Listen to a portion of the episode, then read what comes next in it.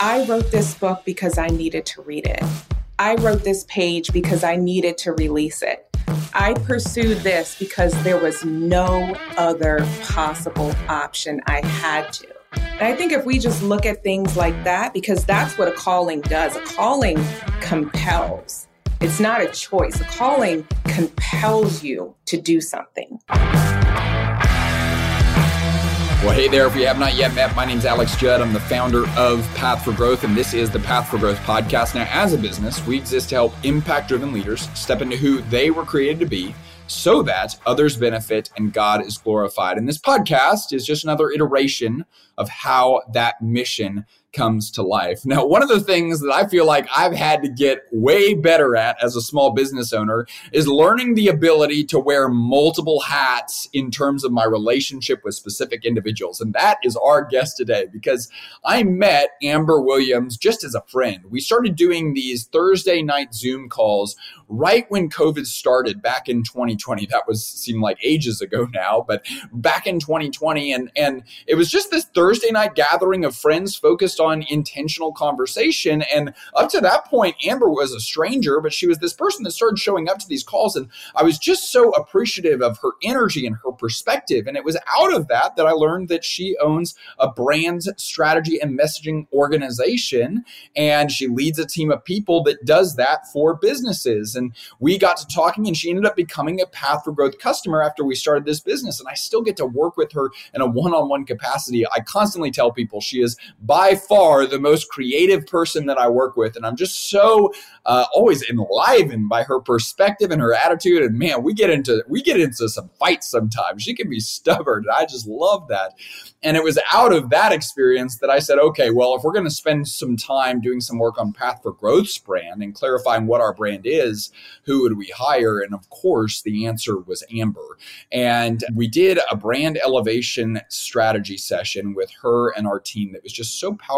And we haven't even applied it all yet, but it really helped us take all of the passions and energy and words that are in our head about this brand and about this mission that we're trying to build, about how we want it to be portrayed to the marketplace. And she helped us put words and concepts and ideas to it. It was just so remarkable. And I think that ties in directly to what I most wanted to talk to her today, because one of the things that she is deeply and profoundly passionate about is the idea of helping people unleash their creative calling. And I felt like that would be a great place to kick off. But really, first, I wanted to hear the story of how her creative calling came to be. I think it's not just a matter of helping people unleash their creative calling, but helping people feel free enough to recognize that they have a creative calling and to pursue it. And so my journey to unleashing my own creative calling really goes back to when I was 22. And when I was 22, I was just getting ready to you know, graduate college, and I was on track to be a lawyer, believe it or not. I wanted to be a criminal prosecutor. I wanted to, you know, just shred people in court. I feel like they're still part of me. okay.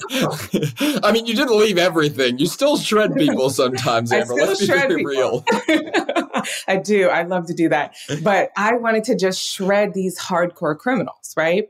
And I had this whole plan from the time I had set foot like in high school. Like, this is what I'm going to do. This is my path. This is where, you know, the classes you have to be great in. And I just knew that's what I was going to do until I took an internship and really saw like the leaders at that law firm do that. And I was like, this isn't fun at all, not glamorous mm. at all.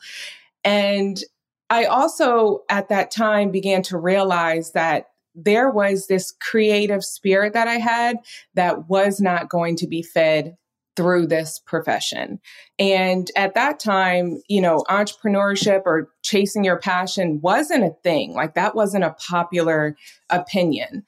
But I just knew that even though I only had a couple weeks left, you know, to graduate, I knew that that wasn't what I wanted to do. I didn't want to follow that path. That was not my calling. And so a couple of weeks before graduation, I decided to not go to law school, even though I had been accepted and I decided to move to New York City. And I took my graduation money and I caught a one way flight to Manhattan. And at that time, I wanted to get into the fashion industry. And so I started dabbling around in different things. I was styling at New York Fashion Week. I was working inside Armani in the marketing and PR department. I was a stylist at Ralph Lauren and I was doing all these different sort of creative roles and I loved it.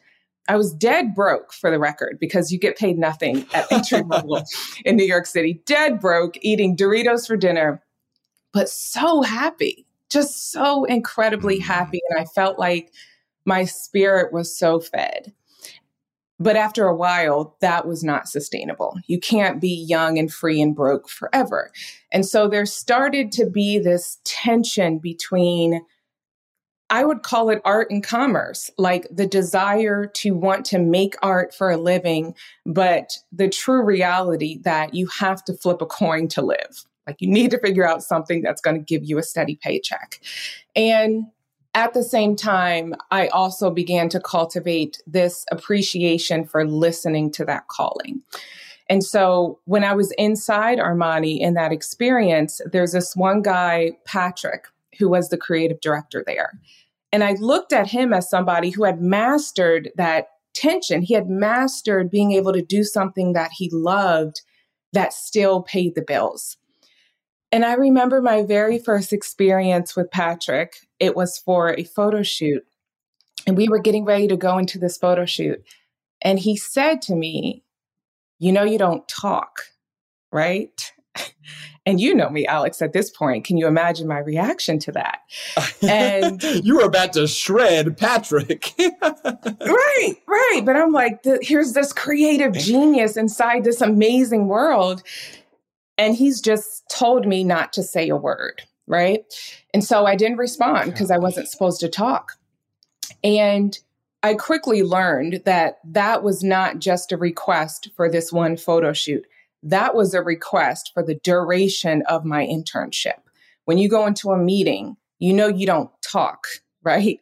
When you sit down for coffee with these people that and we've invited you to this table, you know you don't talk. Like you are not here to speak. And I took it harshly at first, as I think most young, overly confident 22 year olds would take it. But mm. over time, I began to listen. So instead of always being ready to say something, of being bitter that I couldn't say anything, I cultivated this skill and appreciation for listening. And so I would go to these meetings and I would listen to the critiques that people had. I would go to these photo shoots and I would listen to the direction from the creatives who were bringing this vision to life. And I would also start to listen to myself. And I began to learn that unleashing your creative calling started off in silence. Like you have to first listen to understand what words should be spoken. And so when I look back at my career, even early on, I listened to what took me from role to role to role and what the common denominator was throughout that journey. And therein lies your creative calling. But you have to listen to it. You have to listen to figure out what is happening throughout these experiences? What are people saying to you? What are you observing? And then talk, and then chase something, and then pursue. But you have to sit in silence first. Gosh. There is, uh, there is so much wrapped into that initial answer. I, I think where I want to start first is just the idea that one of the things that I've observed in myself, but also seen in the leaders that we work with, is that sometimes the reason why we reach a destination that we're not happy with is because we didn't have the courage required to shift the path along the way. Like mm. there's times where I think we know we're going in the wrong direction, but because it, although it's wrong, it's what we know and it's what's familiar, and we don't have the courage to leave what's known and familiar. And for me, the story about you saying, I'm about to graduate and go to law school, and that's the path that I'm on. And you had the courage to say, No, I'm going to call that what it is. It's wrong. And I'm going to do something that's completely out of left field. Uh, did you face resistance in making that decision, Amber?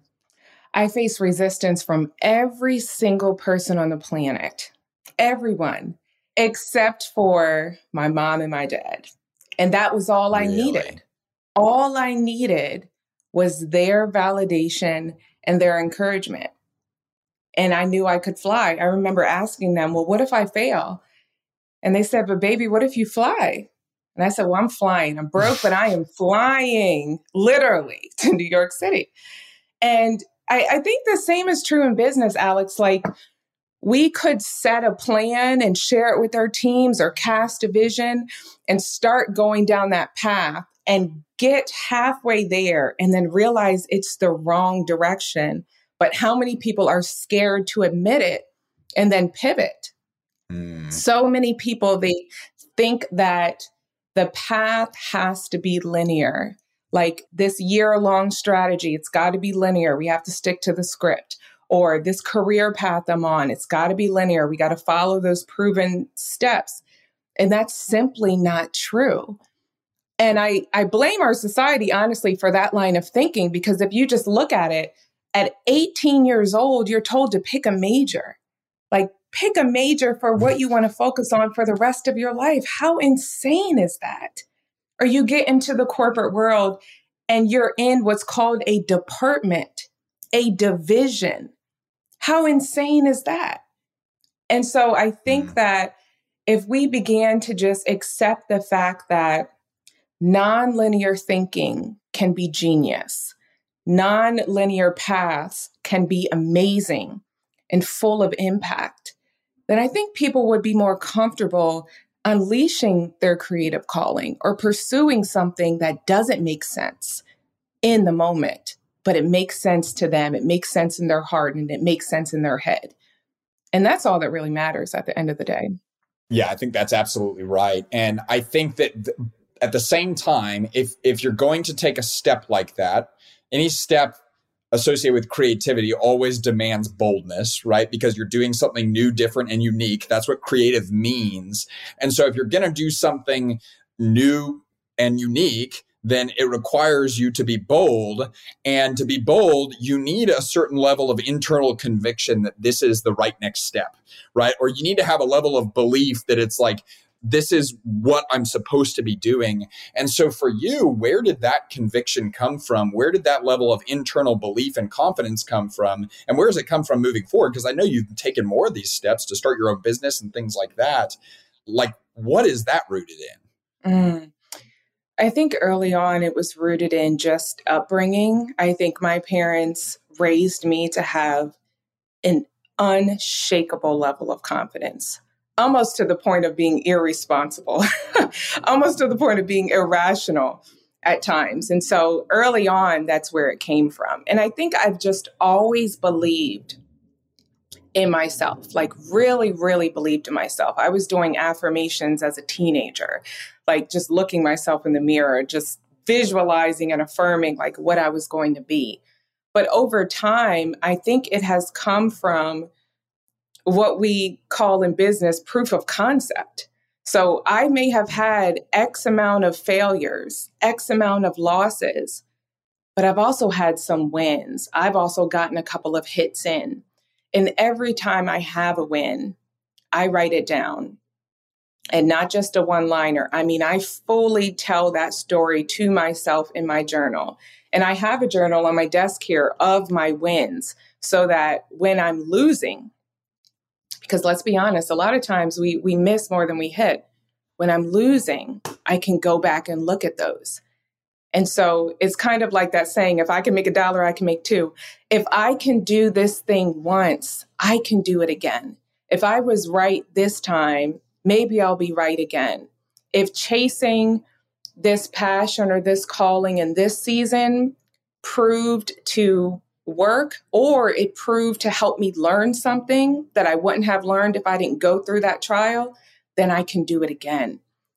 And so I think that's where it comes from. Just again, consciously listening and watching and reflecting on what's happening in your journey as you grow.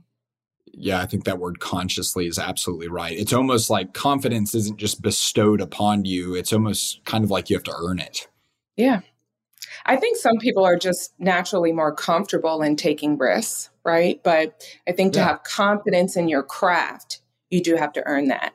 That's right. And, and it, it, shouldn't be any other way. Like, I think that's a God thing. It's like, he's like, I'm not going to make you outrageously confident whenever you haven't earned that confidence because that's actually mm-hmm. incredibly dangerous, right? Mm-hmm. So it's like, why don't mm-hmm. you be confident in what you can do today and have just enough courage to do a little bit more tomorrow? Just be a yeah. little bit out over the edge of what makes you uncomfortable you said something to the effect whenever you were talking about unleashing creative calling as a phrase and and it highlighted the fact that you wanted to show people that they have the freedom to recognize that they have a creative calling on their life is that a statement that applies to everyone? Like do you think that everyone has some sort of creative calling that's manifest in different ways? Or how do you view this topic of creativity as it applies to just people in general? Mm, that is such a great question. I think that recently I've started to view creativity as not just something that is for the chosen few. I think innately we are all creative because at one point we have all been children. And if you look at kids, mm-hmm. kids are the most creative beings on this planet, the most creative beings. They naturally identify problems and solve them. They naturally build and put things together. They naturally color outside of the lines. But as we grow up, what happens? You go to school, you're told to stay mm-hmm. within the lines. you go to math class, you're told that this is the formula you follow, right? And so that childhood creativity is like shaken out of us. But I think we all had it at one point, And I do believe that it resurfaces in different people's lives at different journey points. I think some people are more comfortable listening to it and giving it attention. And I think some people ignore it. But I think we all have it. Why do you think people ignore it? It goes back to what you said about being bold. Not only does it require boldness to pursue or unleash a creative calling, it requires a great amount of risk and a odd comfortability with failure. Hmm. I think a creative life or leading a creative business means that you have to be comfortable with regularly facing fear and failure to a higher degree, perhaps, than someone who has a linear path or who is replicating the model of someone else just in a different market or in a different way. You have to be comfortable with failing all the time, with putting your whole heart on the table and having people criticize it, putting your art into the world and having people not like it. That requires a certain mentality, I believe, that is cultivated. You have to cultivate that comfortability with those things. Yeah, and and it's almost like there's there's a relationship between uh, creativity and maybe maybe the small word is optimism or creativity and the big word is faith right? Like i think mm-hmm. that like you're going to wade courageously into the unknown not because you know you're going to win but because you know you could fail and at the same time it's right and you're going to move forward even if you do. And it seems like the, I mean, the most impressive creative people that I know on the planet, it seems like are these people that have lost their maybe na- naivety, right? Like, or naivety. It, it, I don't know how you say that word, Amber, but that they, word they, gives me so much anxiety. yeah let's just say both naivety and naivety right um, okay so so they've they've lost that and but they're no less optimistic right? Because it's uh, there's one thing to be just a hopeful delusional optimistic just because you're super naive and ignorant of how the real world actually works but there's a whole nother side of creativity that says i'm going to choose to be hopeful faithful and optimistic even though i am outrageously aware of what's actually going on and the potential for catastrophic failure. And it's like yeah. i think that's a great picture of faith. Yeah it is. It is. It makes me think about there's a story I read in Creativity Inc., which you know is one of my favorite books of all time by Ed Catmull. And it's the story I, I feel of, like you tell me I feel like you tell me to read that book like once a week. You're like, Alex, you read, read it, this book. read it twice, read it, read it, read it over and over and over again. So it's the story of Pixar, and there's one chapter in there, and I believe it's the chapter called Fear and Failure. And he talks about the making of Toy Story 2 and how they had just come off of this major success. Toy Story put them on the map, really. And they were asked to replicate it through a sequel. And, you know, in the creative industries, there's so much fear around the sequel, so much fear around a movie sequel, around the second album. Like, there's always a fear that number two is not going to hit as well as number one did. And so he talked about how they were in this creative funk trying to figure out what the hook was going to be, what the story arc was going to be, what the emotional transitions were going to be. And he started to compare the process, this really deep, high stakes creative process of developing the storyline to excavation he was saying at a construction site that excavator is just digging. And the excavator has gotten its orders to keep picking up this dirt and to keep picking up this dirt. And he knows exactly how far below, you know, that surface level he needs to dig. And as an excavator is digging into the dirt, there's all kinds of stuff that they pick up major rocks, mm. artifacts, all kinds of unexpected things. And sometimes when those unexpected things are found through that digging, it changes the plan. Maybe the home that was supposed to be built on that lot doesn't get built on that lot because we found X, Y, and Z. Maybe we need to move this over here. Maybe we didn't know that this dirt had this water pressure under it. And he talked about how creativity and moving forward in any kind of creative journey or creative calling is like an excavation. You have an idea of where you want to go, but as you keep digging, as you keep moving forward, you don't know what you're going to find. That's going to alter your plans. That's going to shift your ideas. That's going to flip the storyline on its head. You don't know what you're going to find, but your job is to keep digging and to keep going and to keep taking those insights and to keep shifting. And I think the same is true for all of us today. It's funny, I was talking to one of my mentors once, and I was sharing with her that we had gotten halfway down a plan that I thought I was leading my team on. And then we started to go in this one direction, and I felt like it was the wrong direction. And I'd already had this, you know, great big strategy meeting with everyone. And I didn't want to look silly changing the plan. And she told me that as a creative leader or just as a leader, your job is to point the ship to land, period. Point to the left or to the right. And as you keep going, you may find that land is not that way just like you were digging, you may find that this ground is not what we're going to build on, but you have to point somewhere. And if you find that it's not the right direction, then your job is to admit that and say, land is that way. The dirt is that way.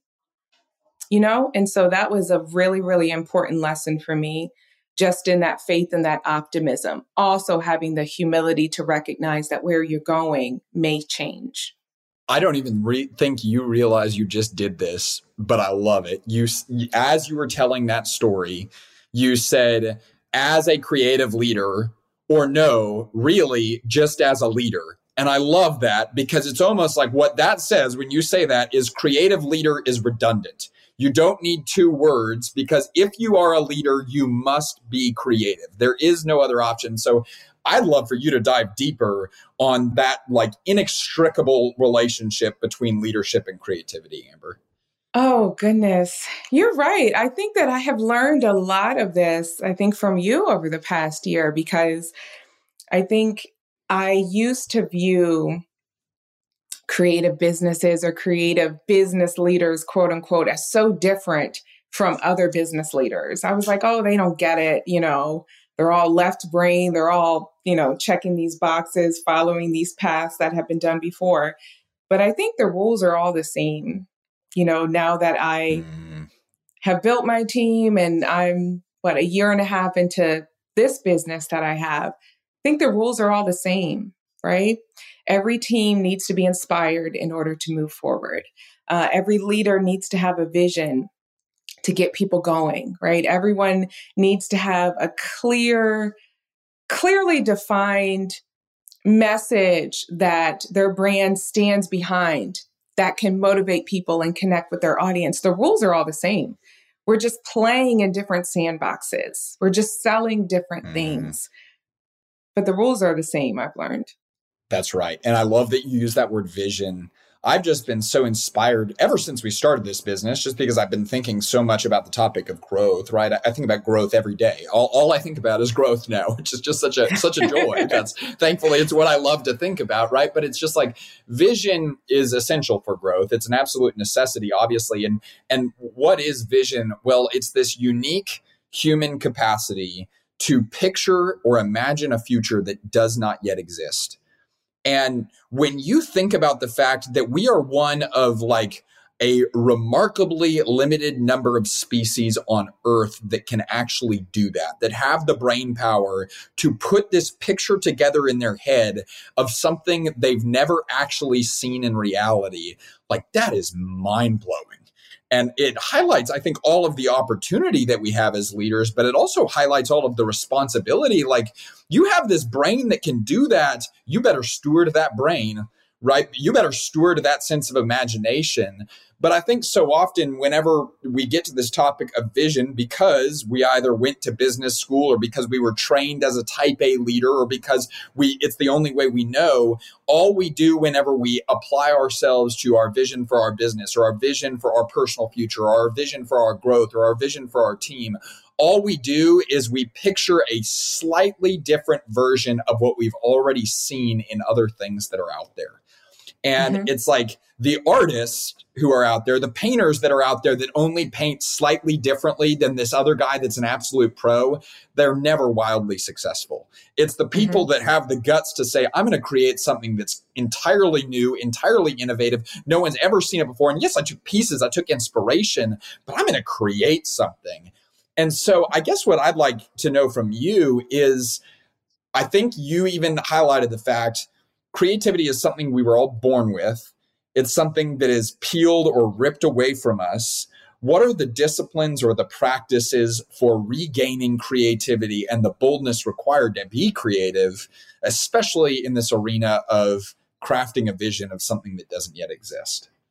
Oh, I love that you use the word practice. That's your word. a word that is so true to your that, brand. I would say that's that's our word. That's our word.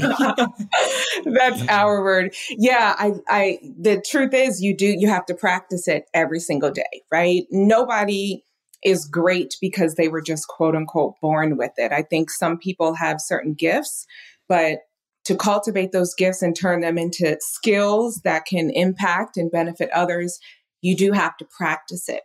And so for me, I think one of the best ways to practice and really harness creativity is in the form of expression. Creating a ritual of daily expression every single day.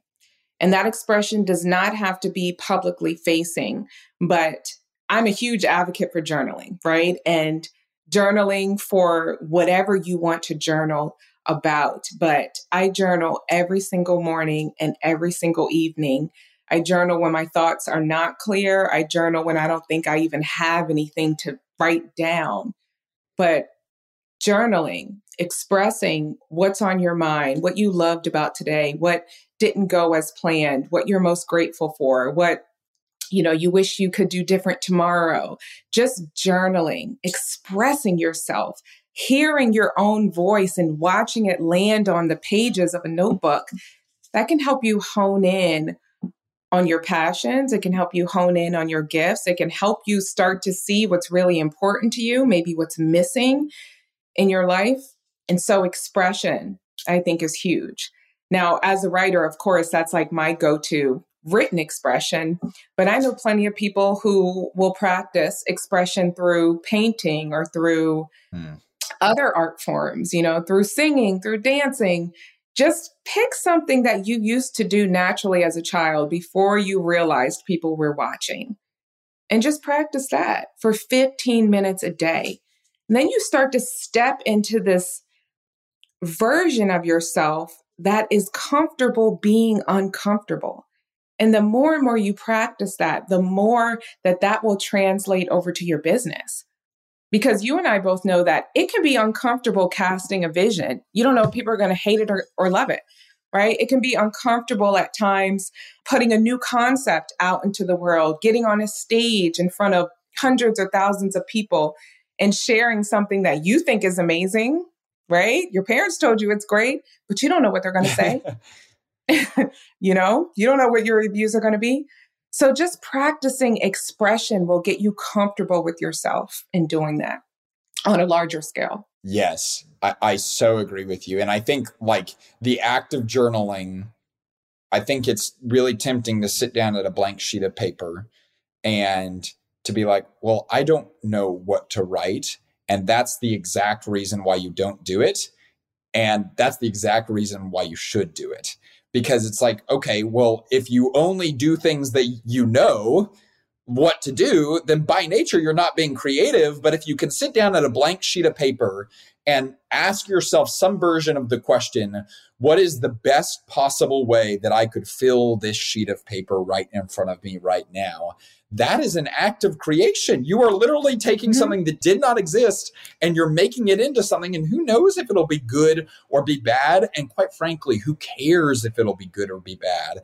That's, I think, in observing and learning from creatives, I learned this a lot from the songwriters that I met in Nashville is mm. there became this point in their career where there was a shift from I'm doing it for all of them out there to I'm doing it I'm doing it for me and it, because it's what I feel quote unquote called to, right? And because I'm called to it, their opinion is really secondary.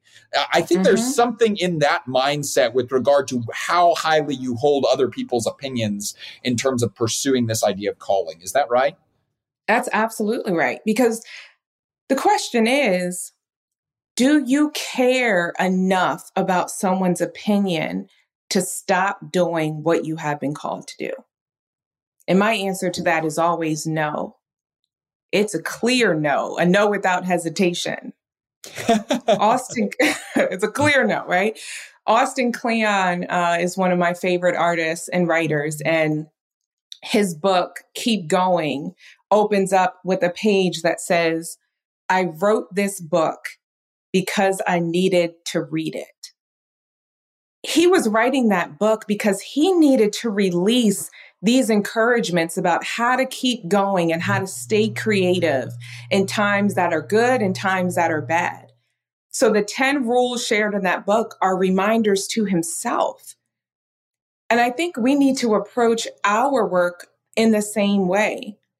I wrote this book because I needed to read it. I wrote this page because I needed to release it. I did this dance because I had to.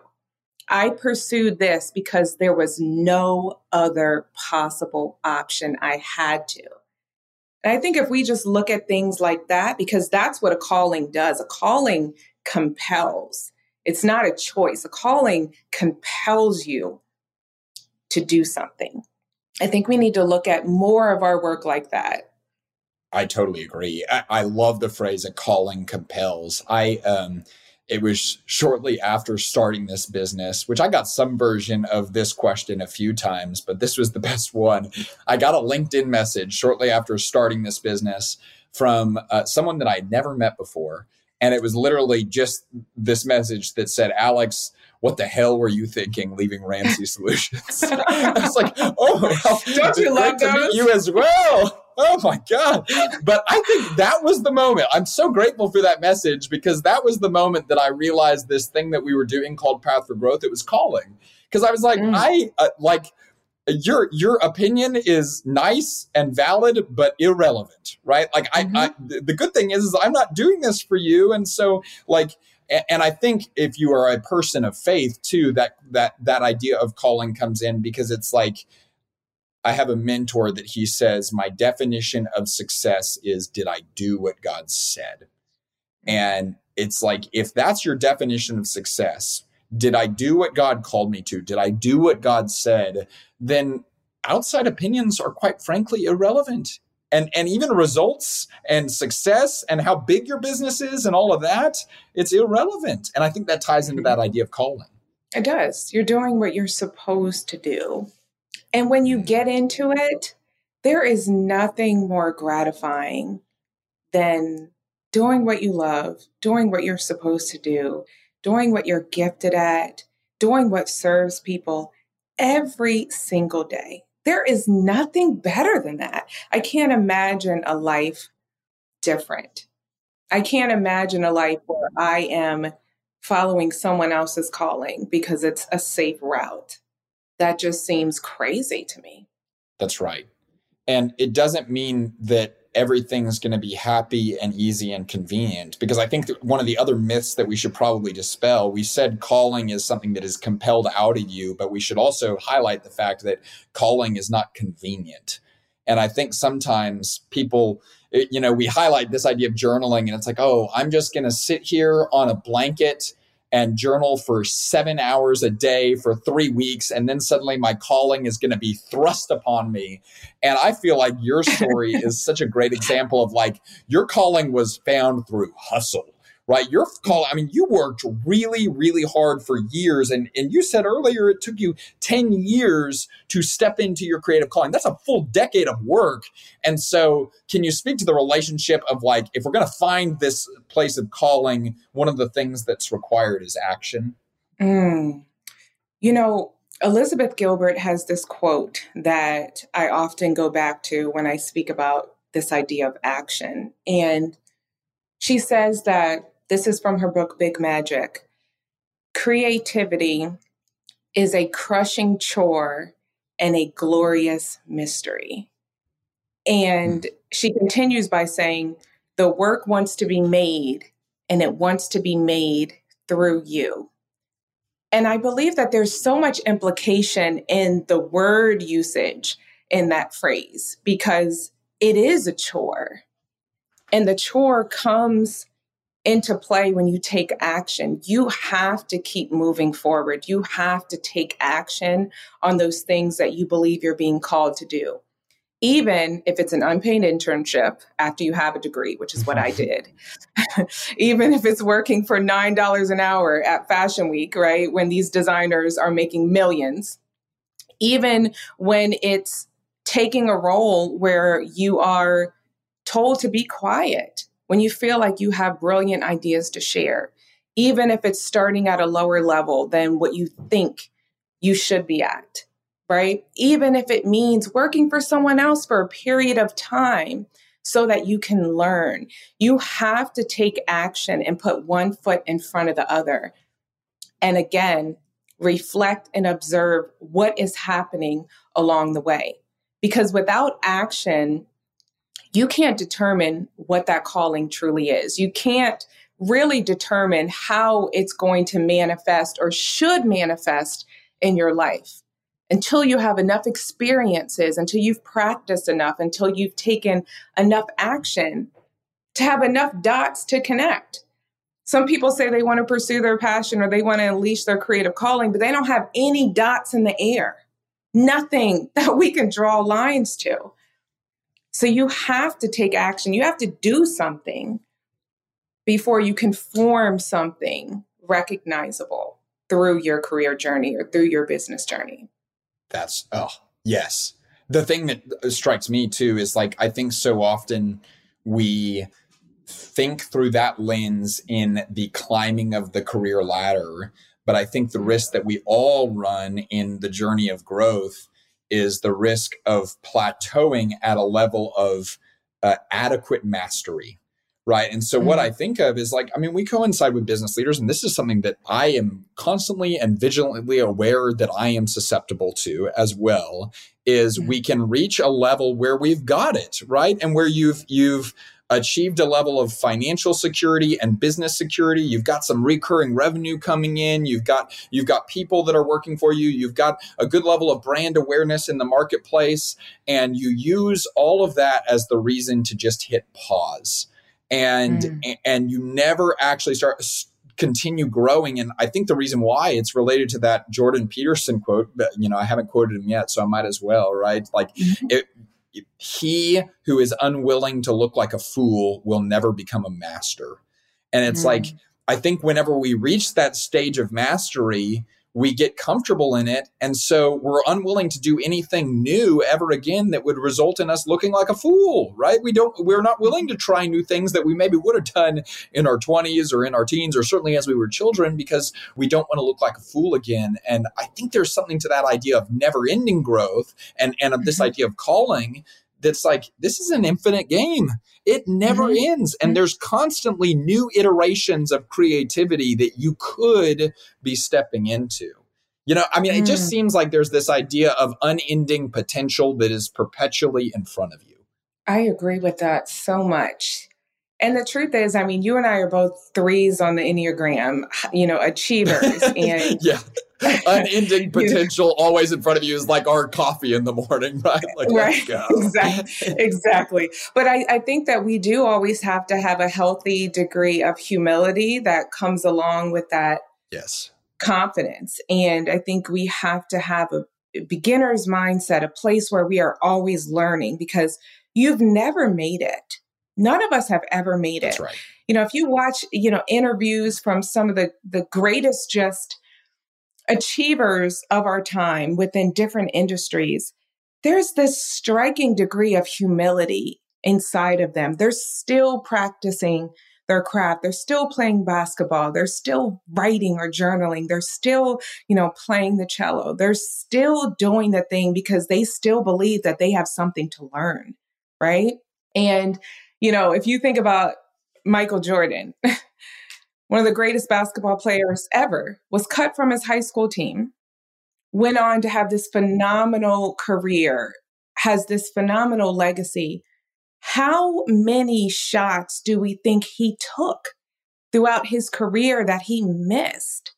I saw some statistic the other day and it was striking. Like everyone knows him for his game average and all of this, his his shots that he made. But this is the number of shots that he took that did not go in that hoop. And I think that is what humbles us all the number of shots that we take that don't go into the hoop. We have to remember that. We have to remember those misses just like we remember those wins because that's what keeps us humble. And that's what keeps us students of our craft. You have to be a constant student of your craft, I believe. Yes always studying, always observing, always believing that there's someone better than you. Oh, absolutely.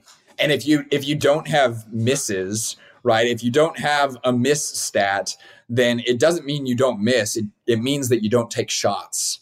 Yeah. And I think we're all called to continuously be taking shots, right? And that's that's mm-hmm. embedded into this whole idea of creativity. It's like you got to be taking some shots. You got to be taking some shots. Like one of the principles we've been writing a lot around and talking a lot around our team about is like the greatest threat to growth is the delusion that you're already grown. And it's mm. like the word grown, if I'm grown, why do I need to grow? Right? I don't need mm-hmm. to grow because I'm already grown. And it's like, but conversely, what's so fascinating is some of the highest performers in the world are the people that really internally deep seated believe I haven't made it yet. I still have so much work to do. That's right. I still have so much to learn. So, like, to add to what you just said, where you said people who don't take shots, I think it's also people who have the misses and they don't put them on the scoreboard they don't take note of those misses. And it makes me think about how you always say that there is value in evaluated experience. When you take note of your misses, you're able to go back and evaluate why you missed, what happened, how you can shift your game plan to maybe win next time. But you got to keep a note of those just like you keep a note of the successes. Yeah. And I, I think we kind of got into this topic. I, I don't exactly know how we got here, but it was through the lens of journaling. and it's like, what a great journaling exercise that is is like mm-hmm. i mean sometimes people say oh i don't know what to journal about i don't know what to write about well a great question to write about is what happened there right? Yeah. Like when something goes really well or when something goes really poorly or anything in between, just asking the question, well, what happened there? Because if it went really yeah. well, I should probably focus on how can I reproduce that and make that happen every single day. And if mm-hmm. if it didn't go well, what happened there? You know, and and I just think mm-hmm. that's a that's an incredible question just to focus on, and it, but it demands awareness, I think, and it demands that we slow it down does. the pace some. Okay, so before we jump into the next topic, the related question to the next topic is describe for us what your creative calling is now and how that expresses itself through the lens of your business in this season, Amber.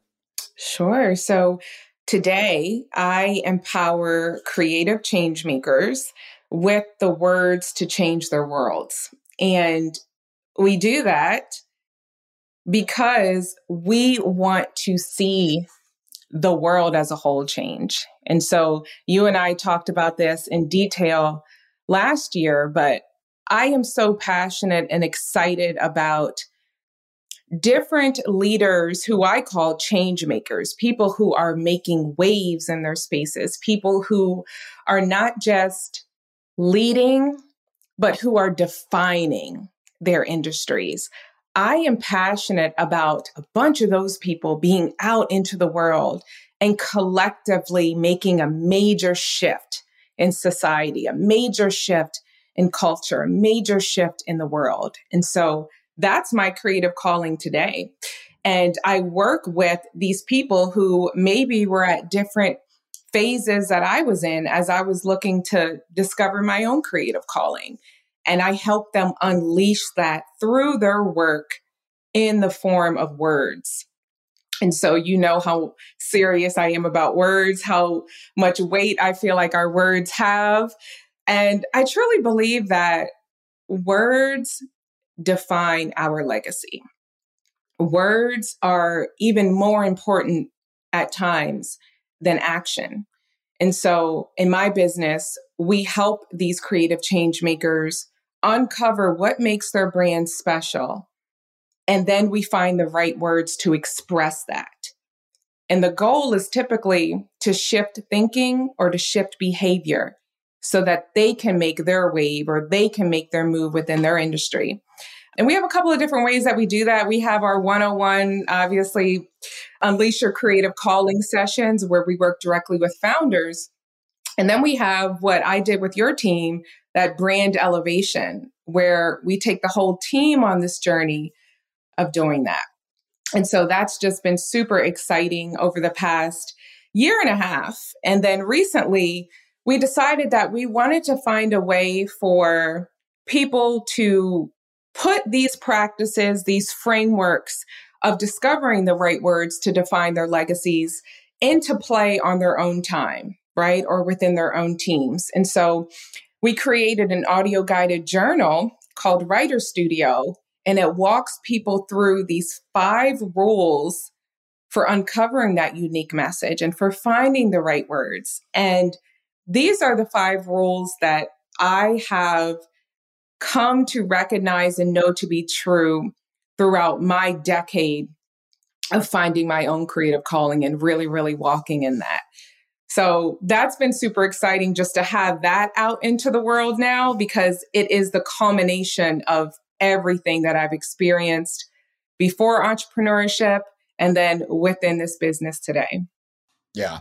I, I love that you brought up that that last that guided uh, audio experience because and I love that you title it an experience because it is an experience. Like this is one of the most amber things that I've ever walked through before, and we bought it for our team. It's like it's like you know when when you ask the question, well, what do I journal about? It literally tells you you have amber in your head telling you this is what you should journal about, and it walks you through like how do I get these ideas out of my head and I, I, we'll put all the links to those resources in the show notes of this episode, and we'll talk about them a little bit more at the end as well. But I want to talk a little bit about the relationships of the words we use to the brand that we create.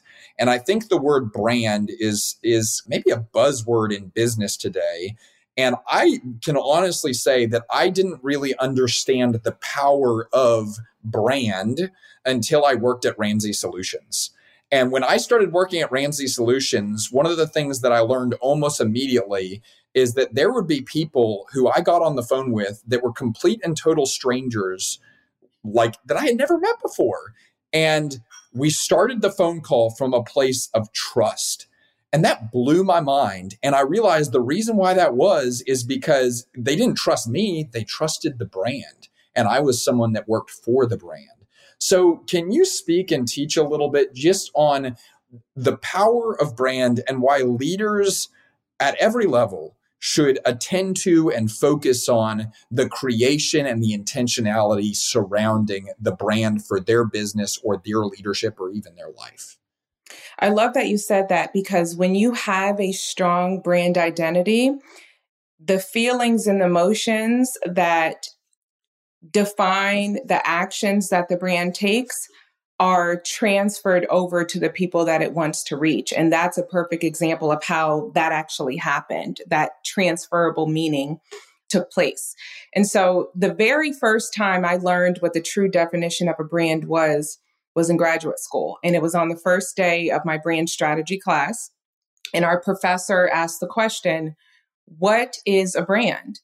And all these cocky hands went up, of course, and different people said, you know, different answers, you know, like a brand is an experience, or, you know, a brand is a story, a brand is a logo, a brand is a tagline. And he let us all just make a fool of ourselves, right, for a good 20 minutes until he came in and he said, a brand is none of those things because none of those things can withstand the test of time or trends. A brand is a promise kept. And I have kept that definition since I learned that because it is absolutely true. A brand is one big promise that this entity, this organization makes to the world, to the world. It's like a vow that they make that defines what people can always expect from them. And it transcends the products and the services and the experience that they sell today. And it truly goes through different times, different generations. And so the best brands are able to make a promise that they keep in everything that they say, in everything that they do. If you look at Nike, Apple, McDonald's, even Walmart, even some of these most recognized global brands, they have shifted their messaging, they have shifted their logos, they have shifted their product suites, locations, everything. But people still know them and trust them to be who they are because they've kept their promise over time there's a reason why certain families use nothing but Tide. And when you ask the kids who move on to college in their dorms why they're using Tide, they say because my family used it, right? They have no other reason. no other reason. There's a reason why Nike is a global dominant giant that faces little to no competition in their space. It's because they have a promise that they've kept over time. They have shown up and been consistent in the way that they present themselves over time. And that builds trust. And that's how you last in the marketplace. And it's incredibly important to build a strategy around brand. Because if you don't have a brand, all you have is a commodity, in my opinion. all you have is a business that looks and sounds like everyone else. But brands mean something to people. And it's so important to matter in today's economy. It's so important to mean something to people today beyond that transaction. You saying if you don't have a brand like that, and if you haven't invested that time and intentionality, you just really start to look like everyone else. I think you either look like everyone else or you don't look like anything at all. Right. And people just like, I, I don't know who that, I, I don't know what that business is, what it stands for. Like, I, I have no clue. And I love that you use that example of Nike. You and I have talked about this before. One of my favorite business stories is Shoe Dog, right? It's just such a remarkable story. And it's, it's just such an adventure that Phil Knight went on in the building of Nike and you, in, in, in explaining brand, you highlighted the importance of consistency. The thing that's really cool about Phil Knight and the story of Nike is what they do today, whether you agree with it or not, and I know there's people that disagree with some of the ways their brand manifests, you cannot argue with the fact that it is consistent with Nike's story of being ragtag, rebellious, uh, like elite challengers, right? And and and they are operating in consistency with that original heartbeat of the founder. But so often, what I see whenever we interact with impact driven leaders and businesses is that their founder actually has a, a, pretty strong brand, right? And and there's there's this heartbeat inside the founder. They've got this deep seated passion. They've got this quirky way of doing things. They've got this thing that's outrageously unique and maybe even a little bit out there, but it never goes beyond the founder. It never mm. it never scales, and as a result, the founder preserves their brand, but the business doesn't have that brand. And there's this there's this distinction and pe- people love the founder, but they don't experience the passion of the founder in the manifestation of the business. So, can you speak to how businesses and teams can take that heartbeat of the founder and start bringing it to life through the, the team members, the products, the services, the storefronts, all of that? Mm-hmm. Well, I'll first answer your question by going back to Nike because even Phil Knight had to be reinvigorated, right? So in the 80s, mm-hmm. Nike was not winning. Nike was losing to Reebok. And a lot of people don't know this story because we view Nike as such a giant, but they weren't always on top. And so the founder had this passion, this amazing story, this calling, if you will. But it took someone else coming in, someone by the name of Dan Wieden, to get that out of him and propose a message, the right words that could express that.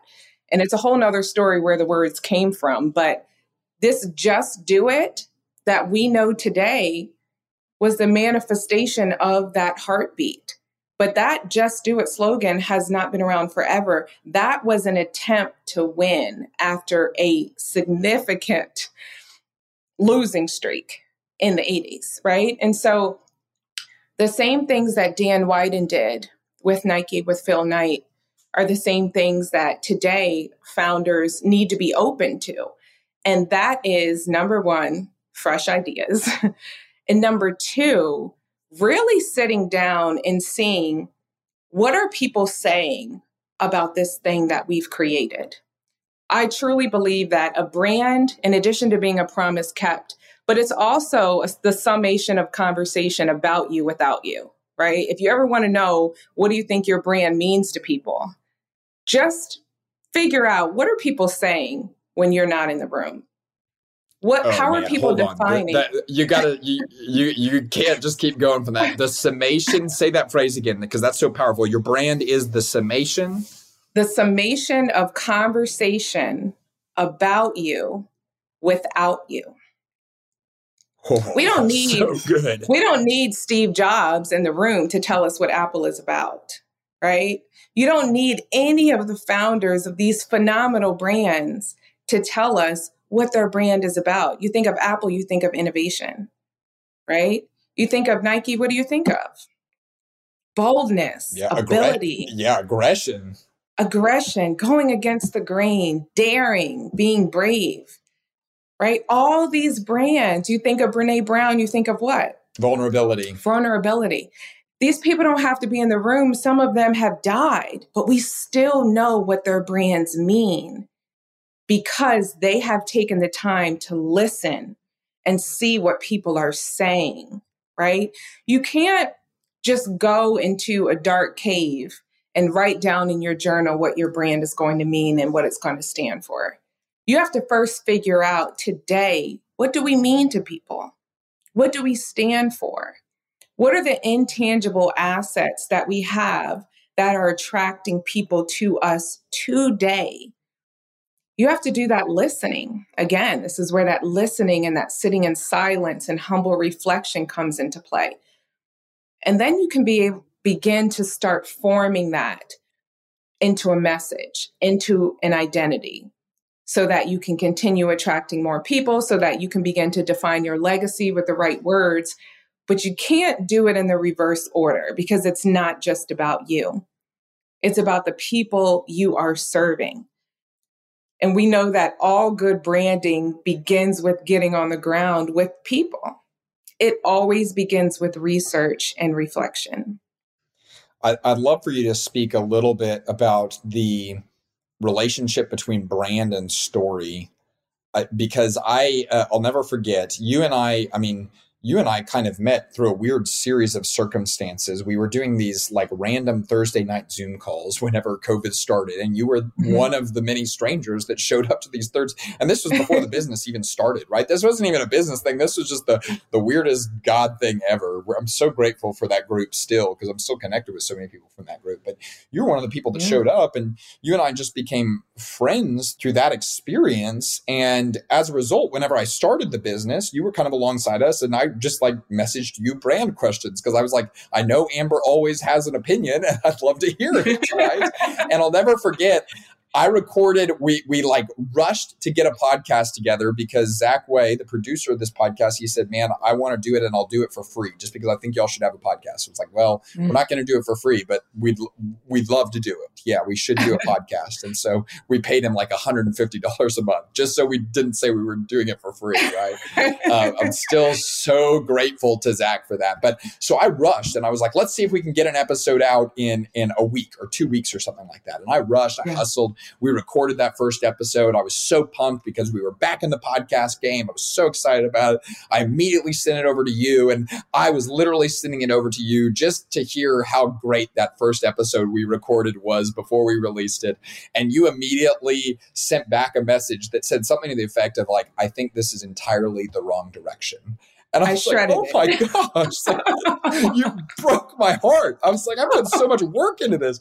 And and uh, uh, you you just said, Alex, you're teaching content and people don't connect to your content, they connect to your story. And so we said, okay, well, we're gonna I, I, I kind of thought you were wrong, but I was like, I'm gonna go for it. Why not go for it? And I just said, okay, let's go re-record the first episode. And we re-recorded the first episode to talk about the process of deciding to leave Ramsey, the calling behind starting the business, the courage it demanded, and everything associated with that. And I will tell you, Amber, I have gotten more messages still today about that initial podcast wow. from complete strangers that talk about the power of that story and the reason why they're still immersed and engrossed in the path for growth community is because they connected to that story in some capacity. And every time i get one of those messages i think to myself gosh this is just like amber telling me i told you so every single time. I was going to wait for you to say it. I told you so i told you so i told you. But I, I think sometimes and and i know other people experience this too. Founders don't tell that story of starting the business because it, it, it can feel selfish or arrogant or they don't want they don't want to talk too much about themselves, which I think is correct. Like we, we need humility for sure. But can you speak to the reason why it actually is an act of humility to weave your story into the brand that you are actively creating? Yeah, it's it is not only an act of humility. I mean, it's proven science that when you tell a story, you are able to get people to pay attention to you, right, for longer periods of time and at a higher intensity level than when you just start sharing facts, right? When you just start sharing objectives or whatever it is. And so, story is so important, I think, because at the end of the day, we are people connecting to people. And it's not arrogant in sharing why you're here, right? It doesn't it doesn't make you cocky. It doesn't make it look like, you know, you think this is all about you. These are the things that make you human, interesting, unique, and vulnerable. And contrary to popular opinion, those are the things, those beginner stories are the things that are going to help you stand out from the people sitting to the left and the right of you who sell the exact same thing. The exact same thing. And so, story is one of those intangible assets that you can actually compete with. You can compete on story, you can brand on story. Someone can and will choose you over someone else just from your story because they connect with it. And so the idea of story can feel intimidating, I think, to most people. When you tell people, hey, share your story, right?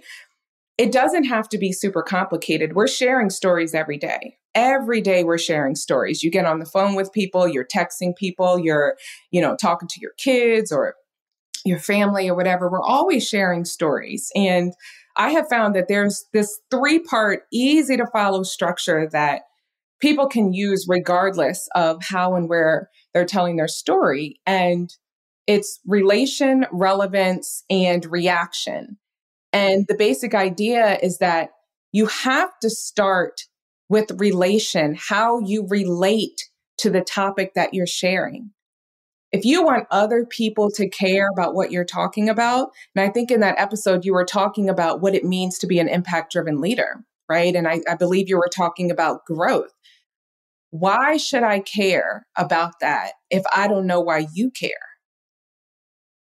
Why, like, why am I going to keep listening? I don't like what makes you different from anyone else who has a script and a mic?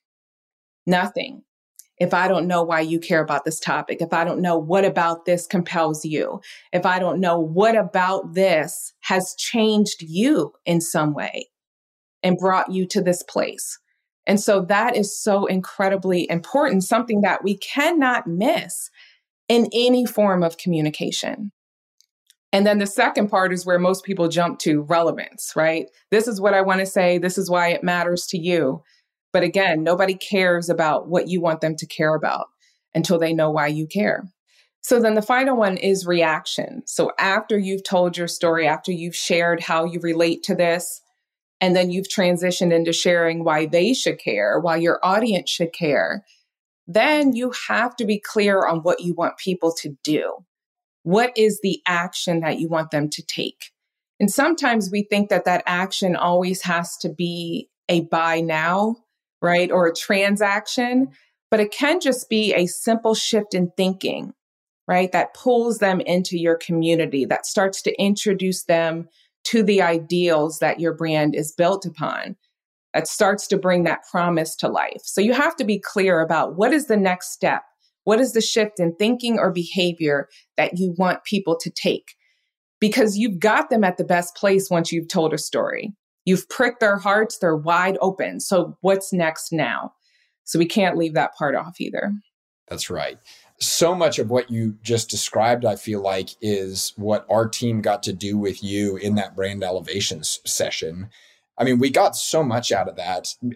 It's it's the type of stuff because we're such a scrappy and small business right now that's growing. Like we're going to be applying this stuff. I believe for the next probably five years, we're going to be making the brand that we created with you come to life. Like people, you haven't even begun to see what Amber's created yet with regard to our brand and our identity and all of that. We're just hustling to try and get stuff online and have a website up and all of this. And we're like, oh my gosh, but we want this so bad to come to life because it's so exciting. But one of the things that was so cool that came out of that that session, and I don't know if I've shared this with you, is because we did it as a team brand elevation session. Number one, there was so much healthy conflict that you facilitated in that virtually, but it also reinforced and rallied the team around who are we to the outside world.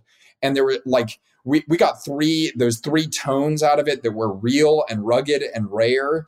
And i swear since we've had those tones and I, since i've started thinking about okay okay i want our content to be real. I want it to be authentic. I want it to be rugged. I want it to be uh, what what do we say? Intentionally unpolished to a degree which we do a great job of that. And then we want it to be rare. We always want it to have a different spin since I've started to look through that lens with regard to the image we are providing to the outside world as our brand, Path for Growth, and as myself, I promise you, one of the realizations that I've had is oh my gosh, the people that are coming to our business are people that I absolutely love to have as mm-hmm. customers. Mm. Like, I mm. love them. It's like, oh my gosh, you're calling me literally because you enjoy entrepreneurship, but also you love climbing mountains and running marathons and stuff like that. And you just want to work with us. Like, who, what, what world is this? How did I get so lucky? And it's like, it's not luck, it's intentionality. It came from the branding session. And it's just, and, and we got the five truths about our customers that you you helped us extrapolate from every angle of the team. And we talked about kind of the promise that we are making to people as a brand being Path for Growth.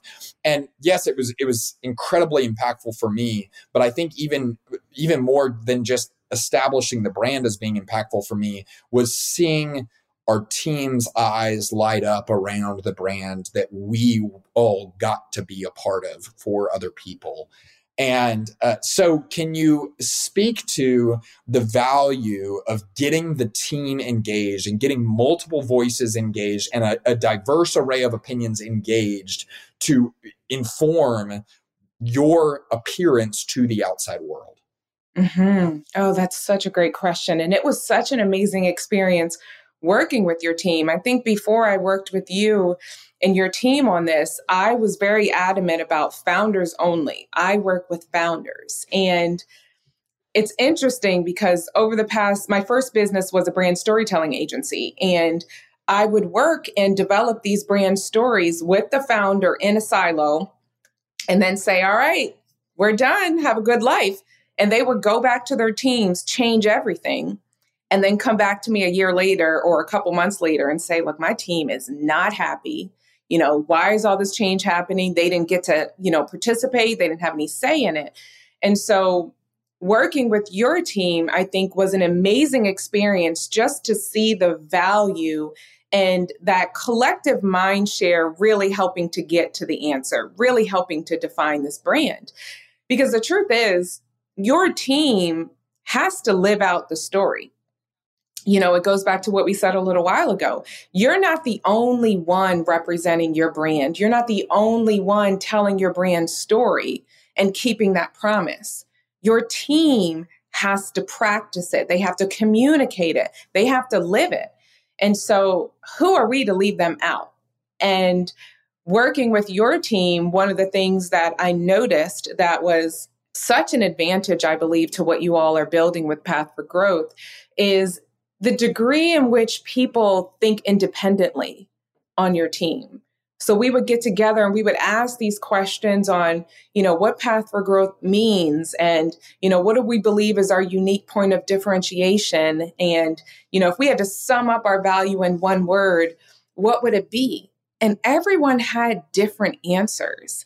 And I love that. I everyone had that, different answers that they were, everyone had different answers they were hyper passionate about too. It's like, I found myself being like, man, I'm glad we're, I'm glad we're virtual because this could end up in a fist fight if we weren't. This is getting aggressive. but I think it was healthy. I think it was good. Mm-hmm. I, it was, it was certainly fun and our team still talks about it. Yeah. And I think that it's important to get those insights from your team first before you start doing market research to ask people what you mean because as a founder, you can find yourself in the delusion of thinking that you're something when you're not. And if you don't ask the question, the people who are sitting right in front of you may totally disagree with what you think this is about and what you think we're doing, what you think you're leading people toward. And so I remember we had that one exercise where we asked everyone to bring an artifact that represented their story. Again, going back to story. And we asked everyone to share what that artifact meant and how it made sense in them getting to where they are today. And that was one of the best parts for me, just hearing people tell those stories you know, with those artifacts of, you know, their career paths and their families and what this role within Path for Growth really means to them. I think we were able to find the common denominator in those stories and then define this brand and connect it to the people, you know, that you want to serve. And so I loved the tension and the different viewpoints from that exercise. That's right. I think one of the learnings that I got from that session specifically is I think so often one of the greatest challenges a passionate founder can face sometimes, or even just a passionate leader can face, is I want these people to be as passionate and bought into this impact or the sense of impact as I am. And you compromise their ability to do that whenever you don't involve them in why the impact actually matters. And I felt like the whole thing was like kind of exemplary of just like answering the question, like, why does this matter? And what are we doing for other people? Like we were trying to put names to what we actually serve. And it was, oh, it was so, so powerful. It's something that I still reflect on as such an incredible investment, of course, in the outward facing nature of our business. And that's going to continue to come to life on our website and social media and podcast and all of that. But even just an investment in the heartbeat and soul of our team that I'm just so grateful for okay, just for the sake of this not being a four hour podcast, I want to point people, I, I want to point people to two things, and you kind of already alluded to them. Uh, number one is that some of you need to start taking the ideas and the passions that you have in your head, you really need to start putting them on paper. And I believe that is not just an act of creativity. I believe that that is an act of leadership. And I'm telling you, that is why Amber created this writer studio. And she had a whole team of people that worked on this. And it's such a powerful exercise for saying, I'm going to get these words and ideas and passions and things that keep me up at night out of my head, put it onto paper, so then you can go do something with it. So that's called Amber Williams Writing Studio. We're going to go ahead and put the link to that uh, guided journaling experience. It's an audio workshop, it's just wonderful in the show notes of this episode. And then the other thing is that some of you are at the stage where you really probably do need to do that brand elevation session that we did with our team, um, with your team. And I think that if you are a leader that really resonates with the idea of like, I I have my passions as a founder established, which she will even help you establish in a session she does with you. And now I need to make sure those passions are transferred through our team so that we can actually create the impact that we were called to make. That's a brand elevation session. We'll also put the link to that and all the information about that in the show notes of this episode. Amber, is there anything else that you would point people to or mention about that, just encouraging them regarding those two things? That's absolutely it, Alex. And I think that you hit the nail on the head with the value in your team being a part of that unearthing process. The ability to transfer that passion into your team empowers your business with the ability to transfer that passion and that meeting to your community. And that's how you grow when you have the right words that are born from your heart that move through your team and that they're able to amplify throughout your community and throughout the world. That's how you leave a lasting legacy. And I think that's what every impact driven leader is trying to do to leave a legacy where they will be remembered and referenced for the right reasons. Mm. Well, Amber, I appreciate your work so much. I appreciate the fact that I get to work with you as a customer of Path for Growth. I appreciate that it, I get to work with you as a brand consultant for Path for Growth. Uh, and I just appreciate that you're someone that I can call my friend. And so, thank you so much for your time. Thank you so much for your energy and passion around this subject. And thank you for being someone that is committed uh, and maybe even compelled to pursuing their creative calling. Thanks so much, Amber.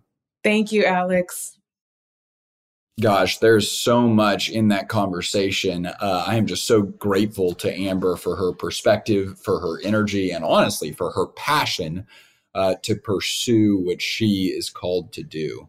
I think that one of my takeaways from that is like truly we all have creative opportunity, but I would also argue we have creative responsibility because that idea that creative leader is actually a redundant phrase, I think it's so true, right? It's not a creative leader, it's just a leader. You are someone that is creating, you are envisioning a future that does not yet exist. And then leaders just bring people along with them to make it into reality. Amber, thank you for your time. Thank you for your investment in today's conversation. Hey, before we go, real quick, I know most of you are already a part of this, but if you haven't yet joined, we send an email every Wednesday called Worth It Wednesday. That's because we think that most email isn't worth it. It's not worth your time, it's not worth your energy. So we set out to create one that is. So every Wednesday, we send out a principle worth learning, a question worth answering, and a recommendation worth taking. It takes about two minutes to read. Our team just has a blast writing these, and we're so grateful to all of you for signing up and sharing these emails and just everything that you're doing to help us get the word out about this. So if you want to be a part of that community, the Worth It Wednesday tribe, you can click the link that's in the show notes of this episode. Y'all, we're rooting for you. We want to see you win. Remember, my strength is not for me. Your strength is not for you. Our strength is for service. Let's go. Let's go. Let's go.